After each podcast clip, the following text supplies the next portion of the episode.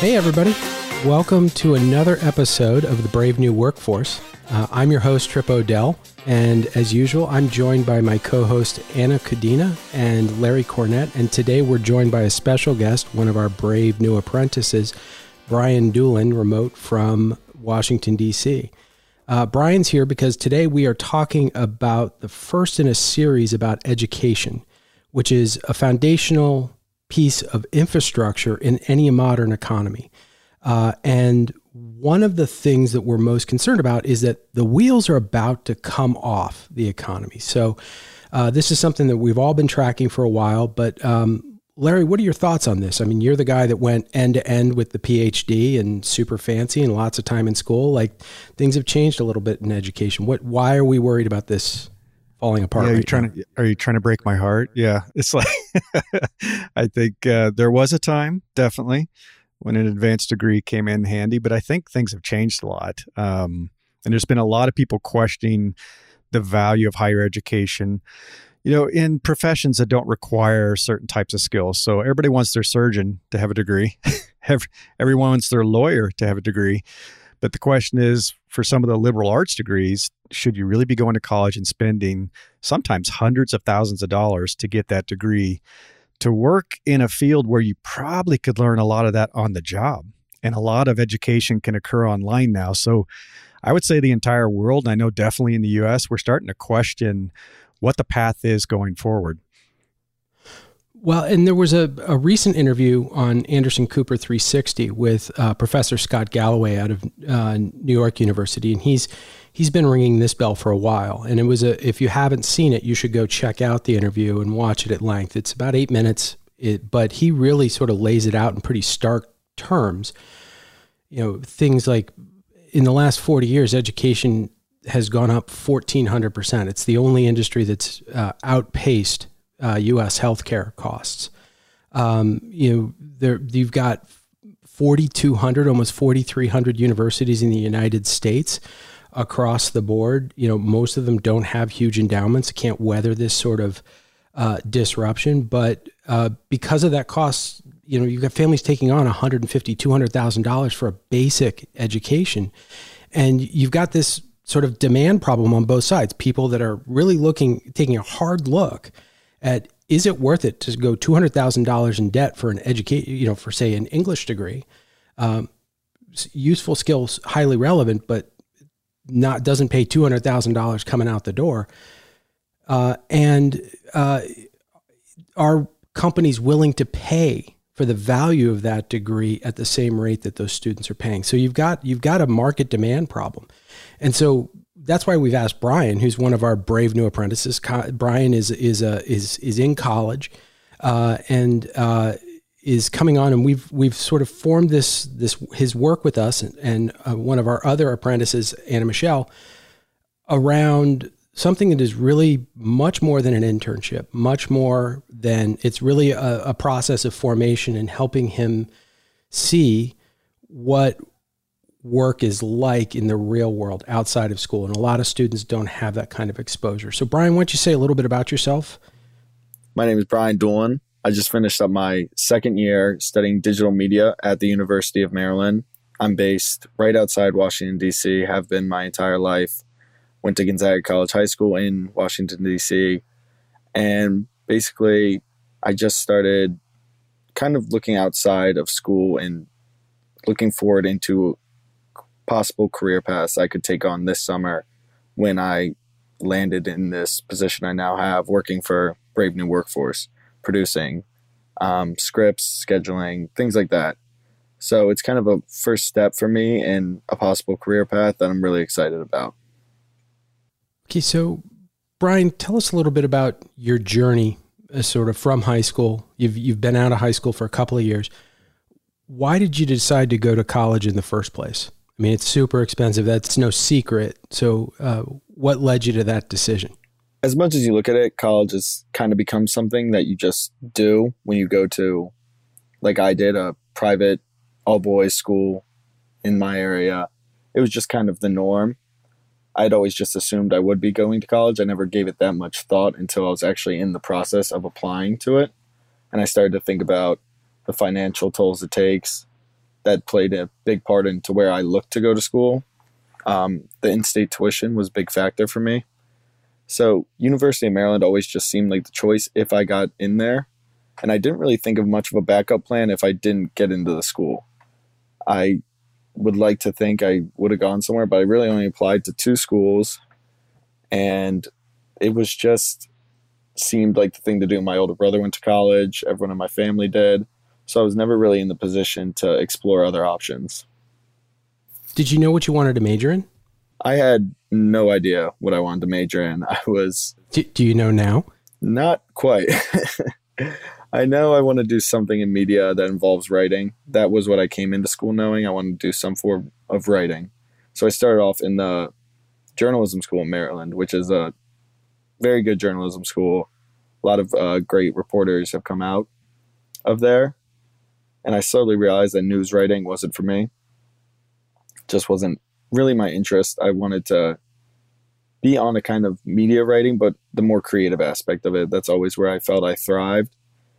And so it's kind of been that journey of finding where my skills best translate. That type of writing comes into different aspects of media, whether it's producing a show like this, or maybe something more creative, or still reporting, but in a different, more narrative way. So have you just switched up classes and you're getting classes that give you all of that? What kind of classes have you been taking that are going to prepare you for that job? The classes I've been taking, so I knocked out my first year, a couple of news writing, news history classes. And then when I switched over to more communication classes where they start you off learning how to, it's communication, kind of writing for speaking. So that type of writing for speech I've taken. I also took a screenwriting class this past fall, which was something that it was a type of writing I'd always been interested in. And it gave me a look on how to kind of tell a story in a better way. And so it was something that opened me up to a new style of writing. And right now I haven't taken any for the type of digital media production that I'm kind of doing this summer. But I kind of have these notches on my belt of different styles of writing that I think as a whole make my writing style kind of well-rounded and just touches a lot of bases. So like what's been different in terms of your expectations coming in to this experience? Like, did you feel well prepared to work on this kind of an endeavor? What have you learned this summer? How would you sort of characterize this type of an experience where it's been much more of an apprenticeship? We talk a lot about career. We talk a lot about choices. We talk a lot about potential paths in our one-on-ones and sort of we talk about things like RACI and you're using all sorts of new tools. How has this shaped your experience? And, you know, if this was an alternative coming out of high school, was this a path that you would have considered, say, over university? Like if you could join a company and do this sort of thing? For me personally, I think this is something I would definitely prefer. Maybe that's just how I am. But coming into this summer, I had never produced a podcast. Me and my buddies in high school tried to put one together, and we just sat in a basement on someone's old Mac computer and recorded it. But I knew this would be different. So on my first day, I was thinking, these guys are pros. I'm in way over my head. But within like a week, 2 weeks, you start to see that everyone's learning in some aspect. And when you're learning with someone, it makes you learn much faster and you just you enjoy it more. You're not being talked at, you're being talked with. And so I think if I'd had this option coming straight out of high school to go somewhere where it was something you were immediately interested in, you weren't wasting your time taking general education classes. I think it's something I definitely would have preferred, but I'm happy that I got it at this point in my life.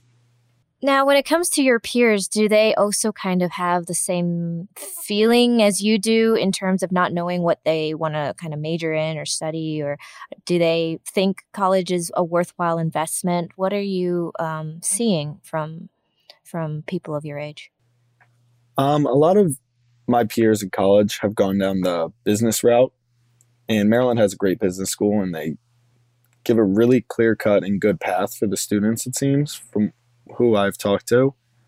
And so they're on kind of you get on a track when you get into business school and it's pretty straight. as opposed to the one I'm taking, which is it has all types of winds and twists. And so I think in their cases, a lot of them are happy with the route they've taken, which is why in school people learn different ways and in life people take different paths. And so I think they, for the most part, I don't think they would have many regrets in the way they've gone through. And I think the school has treated their major, what they've gone into, has treated them in the way that they would prefer to learn. So, Brian, what have been some of the biggest challenges for you, things that you weren't anticipating coming into this summer, where we've never met? You've never met any of the hosts in person, right? The upside of that is that you've only ever had to make coffee for yourself this summer. There's no picking up, the types of things that usually get delegated. Like, what have you learned? I mean, first of all, you kind of got to see how the sausage is made and how messy some of these creative processes are. And you've experienced a bunch of new tools, but this has probably been challenging from your point of view on onboarding and how do you work around a 3-hour time shift? Like, what's been the most surprising, biggest learning opportunity for you this summer? I think something that was really surprising is just how, in creating something like this, priorities are going to shift on a dime, and you have to be ready for that. You could be halfway through a week and you've been working on one thing that you think is going to be ready to go on Thursday.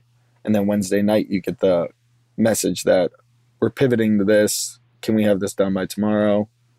And it's something that you're not expecting, but you have to roll with it and make sure it gets done. And so I think that was kind of challenging. Because in school, you have your calendar, you have due dates for assignments, and you plan around that. And that doesn't change much unless something in your personal life changes. That's when priorities shift.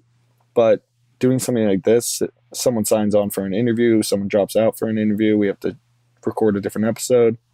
I think just learning that when you get into life, everything isn't going to be as clear-cut and organized. Things can change. I think just being able to grasp that, the younger you are, the more prepared you are to go forward. One of the things that I've been struggling with is that I have mixed feelings about what's been going on with this shift to education going online.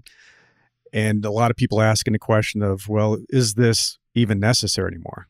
Can people get an education completely remote?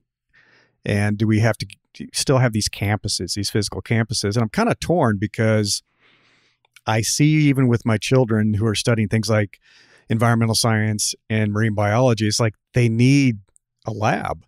They need to be able to go out in the field and collect samples and do research. Even the degree I got in psychology, we ran research in labs, and some of that you could do online, some you can't. So I think there is an interesting split between the types of degrees and the types of studying that could be done completely remotely online with like virtual seminars and things like that. And then some of it, like I have some friends that are majoring in chemistry. It's like, you can't do that at home. So I don't know if you have friends who are in different majors and doing things like the physical sciences, but how are they feeling about not being able to do the kind of research they used to do and be able to go into a physical place to do work with their professors and other students? I think that's taking a toll on everyone in a lot of different ways too, because I have friends who have been studying, like you said, microbiology, going out into streams and around, meeting up, and you just can't do any of that. And it's hard to get that same appreciation for that field when you're sitting on a computer at your desk inside all day. And also I think it's tough for a lot of these professors. Their whole life have taught in person. And so students, I know some kids in any type of class have gotten robbed of the same learning experience because some of these teachers just aren't prepared to go to a fully remote teaching style. And so they dial it back. And all of a sudden you're in a class where it's just a waste of a semester where you're not even learning anything. I think that's a really important insight, Brian, because as a former teacher, one of the things that a lot of teachers don't appreciate is that what's called the pedagogy, the way that you teach, changes when you move online. And, just like companies that are trying to struggle with what this change to remote means, it's not a one size fits all. You've got to do what works for a particular major or a particular discipline. Now, ironically, universities make a killing on programs like executive MBAs, where you have busy executives that are doing most of their coursework remote, but then they have these multiple times of year where they are getting together in person, diving deep, having high quality interactions with their cohort. They're going on 2-week capstone trips overseas to look at how things are done in other parts of the world. And I think that really scales well to the type, you know, like it doesn't have to be all in front of a laptop. You know, I think you've brought up kind of an intangible that a lot of people are not bringing up, and it is the benefit of the social interaction. I mean, I think about how much I changed by going to college and being around people from all over the world, professors that were completely different than the grownups I had spent my childhood with. And it wasn't even necessarily the coursework. So it's like, could I have read books and done a lot of that online? Sure. Would I have broadened my view of the world and changed and grown up as much as I did sitting at home? Probably not. So, I mean, that's one of the things that as adults, we've been talking about this need for social interaction, missing our coworkers and things like that. I think it's a big part of the experience for college students too. It's like being around a lot of other young people, a large number of young people, probably for the first and last time in your life. And how much are you guys missing that, Brian, that social side of things? One of the really interesting things just with that, like if you could have those high quality interactions, I mean, one of the things that's really interesting is Larry and I have met, we've known each other for years. We communicate almost on a daily basis. And we've met exactly 2 times in person. The first time we met where we were speaking at a conference, and then sort of as a capstone to when I was a coaching client of his, where we just sort of wrapped things up and I flew down to Sacramento to see him, right? But a lot of the people that I've met through Larry or with Larry, I mean, they are among the people that I socialize with on a regular basis. That's actually how I met Anna. And we've done this podcast completely remotely. So I think it is possible to have those meaningful relationships. Yeah, that's a good point. Yeah. Yeah, Anna. And if it helps, I have never met Larry, and I've known him for years. Like 4 years, something Isn't that crazy? Ridiculous. Yeah. Mm-hmm. So a lot of my friends I haven't met, but we still are really good close. You know, I have a friend in Thailand, for example, and we've never met, but we still do like regular weekly calls, you know. So it is completely possible to build long-term friendships over the internet without without really skipping a beat, you know?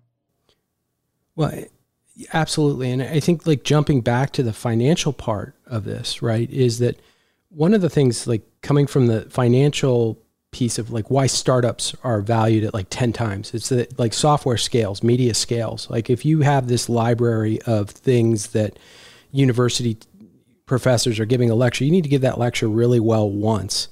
And then you can focus on the quality of the interactions with students, whether it's over remote or it's in an in-person seminar type thing. So I think like there's a bit, and you can serve more people with that. So I think there's a bunch of different models that could come out of this.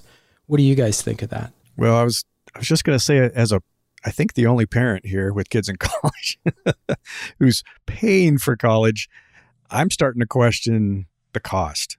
I mean, you brought it up earlier, Trip, is like the cost of college is astronomical compared to what it was when we went through college. And I'm looking at these increasing costs. I'm looking at it all being done online.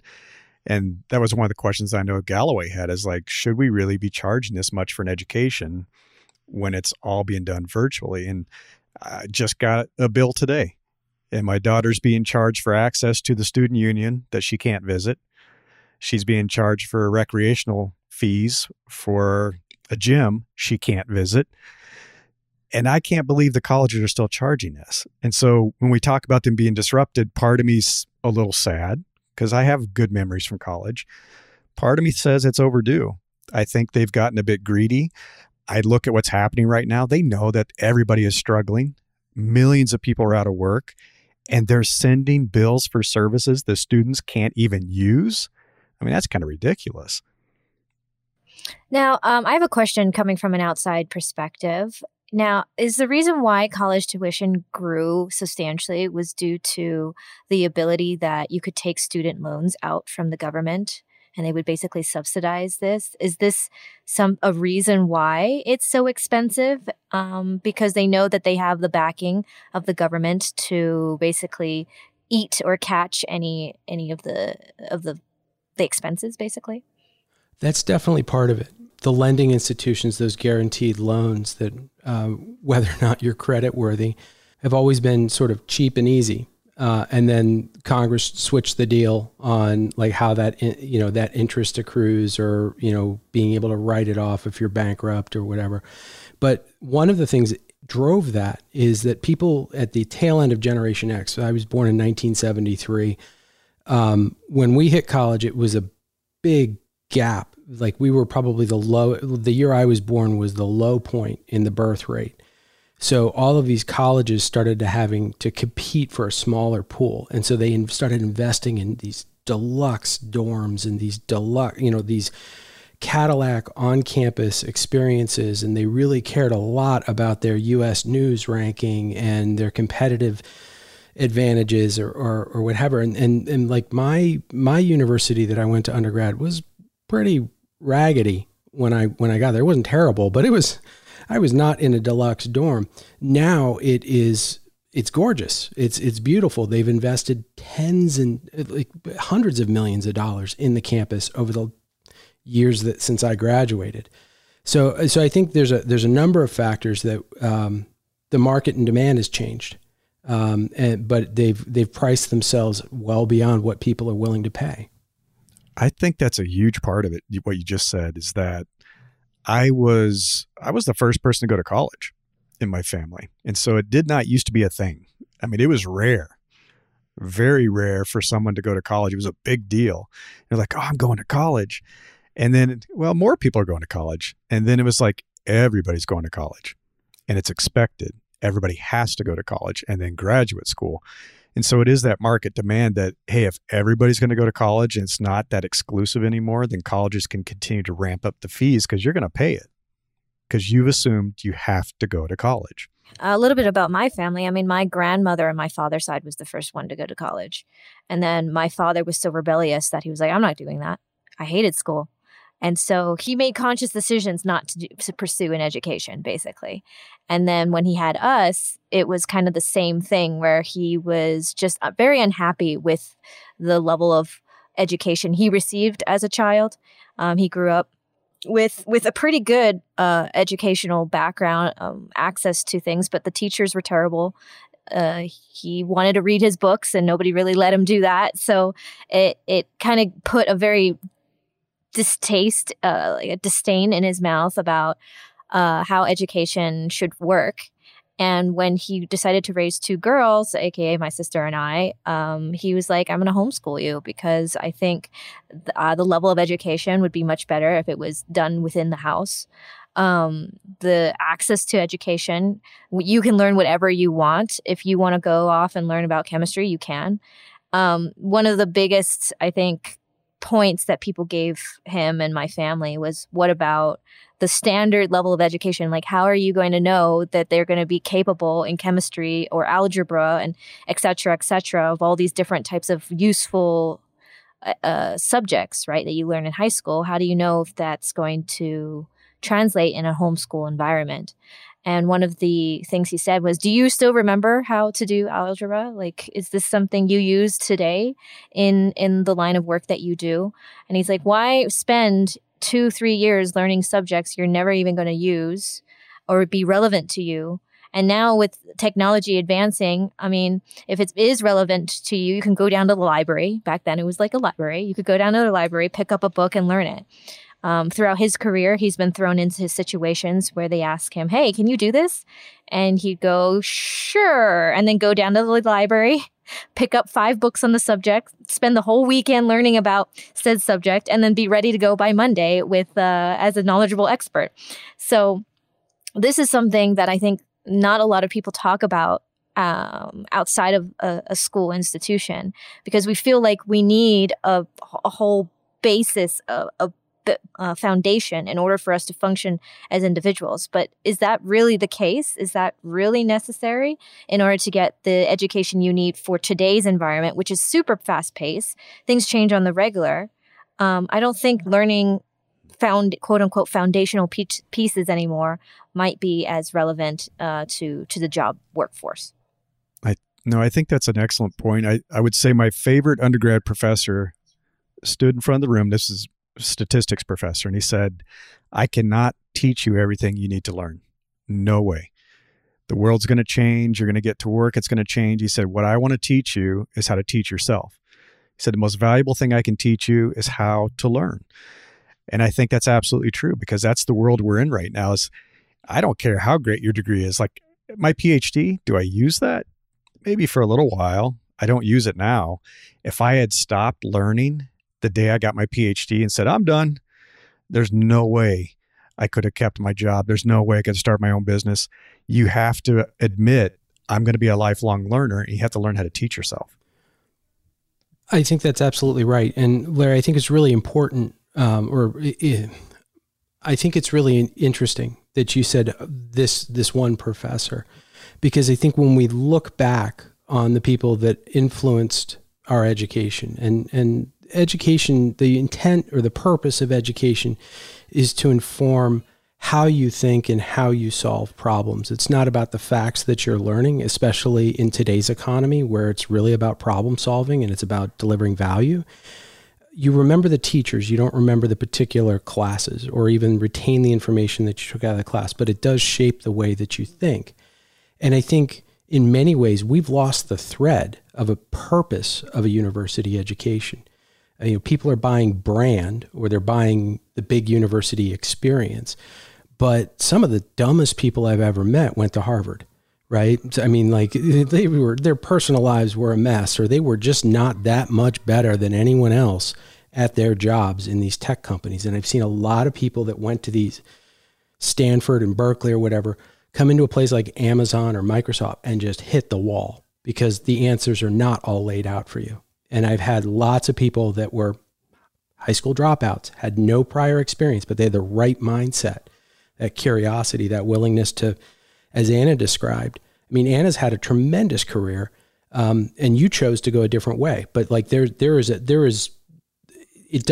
is not a predictor of success, or if it is, people are outsourcing their judgment on who's going to be great at that job based on where they went to school. And I think it's important to always look back in history. I mean, why was school created in the first place? Why was university created in the first place? Traditionally, it was for military purposes because we needed mass amounts of people to be able to do one good thing correctly. And a school system was the best way to ensure everybody knew how to use a sword, or everybody knew how to do X, Y, Z with math. And then that progressed into university, where they needed commanders or officers to command high-performing military teams. That is the traditional way of how the Greeks used education. We've continued down on that throughout the years, but it's not adapting to our environment now. It was great during the Industrial Revolution where we had factories, we had time clocks, but now we're in a different world. So how does school adapt and grow where you can get the education you need to do and perform the tasks that are required for jobs that you don't even have or will not have until 10, 20 years from now? You know, it's listening to you talk, it reminds me of a lot of what we've been saying about companies, that it seems like both companies, corporations, and universities have both grown and expanded and created these massive campuses, these massive places to do things, to get work done, to get educated. And now the impact of the pandemic has made us question both. It's like, do we continue to work in these massive campuses where we all aggregate people together? Do we continue to have education where everyone is clustered together, tens of thousands of people in these spaces, where I just don't see how it's going to work. Even if we get through this thing, I think it's going to fundamentally change forever. And I think what's going to happen, like we've said about corporations, is true of school too. We're going to end up with a hybrid model where there are some things that are actually going to thrive in a remote situation, where it's going to be really easy and maybe better to learn. And there's going to be some types of things where you've got to be in a setting where you can have access to a laboratory and tools that you simply would never have in a home learning environment. And, you know, it's not to lose the point of like these universities being closed down in the fall, it's incredibly dangerous. I mean, just this week, I live in Seattle, University of Washington, 105 students on frat row test positive for COVID-19 living in one house, right? The university professors are in the at-risk categories for that. You know, we were out for Memorial Day and you've seen these massive spikes of all these young people getting together and spreading in places like Florida and Texas. Like the risk is for real. But I think also this is a great time to reconsider, as Anna said, to look at the way that we approach this. How can you personalize this? How can you choose the exact right professor for the subject matter that you're looking for? And that becomes part of your curriculum. Why should you have to commit everything to one university or one way of working? I mean, in the day of where Amazon can personalize or Netflix can personalize everything to the nth degree, why can't you do that for education and do that with professors and do that have it be very student-centered and lifelong? It's about lifetime value of that education and lifetime engagement. Yeah, I completely agree. And with that, let's give a couple of key takeaways for the audience today about education. And then I guess we can call it a day. So Brian, what are your takeaways? Well, what it sounds like is I'm just losing money. But on a more serious note, I think the best way to go about learning is knowing that some places you might not find the answers you're looking for, but it's most important that you keep always looking for answers, no matter what you're doing. I think this last semester, when school switched to remote, I found that it wasn't the most effective way to learn. But following it up with this summer, I'm learning more than I have maybe at any semester at college. So I think it's just important to, like you guys said, life is all about learning. And so you never think you know it all because you could always learn something more. No, I think that's a really good point. And I think just my final thoughts on this is it's already been happening that I've witnessed with my students, my children who are students, that they have been learning from the best people that they can find online. So when we need an answer to something and we're not getting help from the professor or the teacher or whatever, we find the best resource online. So we've already been doing it. And so I think what's going to end up happening is we're going to see this transition where the best talent, the best teaching talent, whoever's really good at teaching algebra, chemistry, physics, English, writing, whatever it is, now have this online global platform to reach students all over the world. And I think that is going to fundamentally change the way we think about education and the value of these universities. So I think we're going to see some really interesting disruptions over the next 2 years. We'll just have to keep an eye on it. I think also, again, I'm the big optimist and can see the big change. I think this is... And we talk about the dinosaurs and fuzzy mammals. I mean, the universities that look at like how this can be different, how they, you know, if you've got a 20,000 student university, when you've got online and sort of people coming in for a few weeks at a time, you can easily service 100,000, but it is a big shift in the way that you do it. It scales way better. You can, you know, there was a big thing when Bernie Sanders was going around, everybody gets to go to college for free.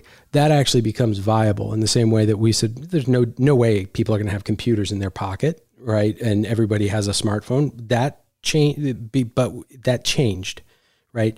Changing the model makes it more accessible to more people. And I think that is a crucial takeaway. Right now it's a zero sum, 25% of people get to go to college and everyone else is left trying to figure out how they're going to make ends meet. That doesn't have to be the case. And I think things like apprenticeships, like we're doing this summer, Brian, and more flexible ways to pursue an education on a lifelong basis that is more equitable to everyone. I think that's a huge opportunity. And I think a final takeaway here is that education can be fun. So many times if you get a bad teacher, you're just stuck with that teacher and it just drones on and on with a subject that you could have been passionate about, but just gets completely killed. Now you can pick a good teacher for your personality type, for your temperament, and actually have a blast learning about a subject that not many people know about. You know, my education experience, I love learning. I love getting to know new topics and subjects because I have the ability to pick and choose good people to teach me these subjects. Education is a lifelong process. As we work and evolve, as our society evolves, our education is going to adapt and change. There's a lot of optimism, and you can definitely have a free education just by even going on YouTube. So that would be my final takeaway. Education is incredibly fun when you have the right environment to learn in. So if you liked what you heard today, subscribe, leave us a rating and review. It really helps. We'd really appreciate it. You can always contact us if there are topics you'd like to hear us talk about, questions you'd like to hear us answer. If you are a company or a higher education institution that would need a little bit of help with this transition to the brave new world of remote work and remote students and remote teaching, contact us. We're here to help. Anna, where can they find out more? You can find us at thebraveworkforce.com or bravenewcompanies.com. And Brian, thank you so much for joining us today. This has been a wild ride on both sides in terms of figuring out this apprenticeship on the fly. You and Anna Michelle have been doing a great job for us. And thanks for coming and talking to us today. And now get back to work. We got more scripts we need tomorrow. And... We'll talk to you next time. Cracking the whip ever so, huh, Trip? Wow. Hey, this is accountability. We're going to be talking more with Brian and Anna Michelle as the season progresses, but you guys are doing a great job. It's a really great decision to bring you guys on. Thanks. I appreciate being able to talk to you guys about this and having a lot of fun. Thanks for the opportunity. So that's it for today. This is Trip, Anna, and Larry saying have a great week and keep putting one foot in front of the other. Better days are ahead.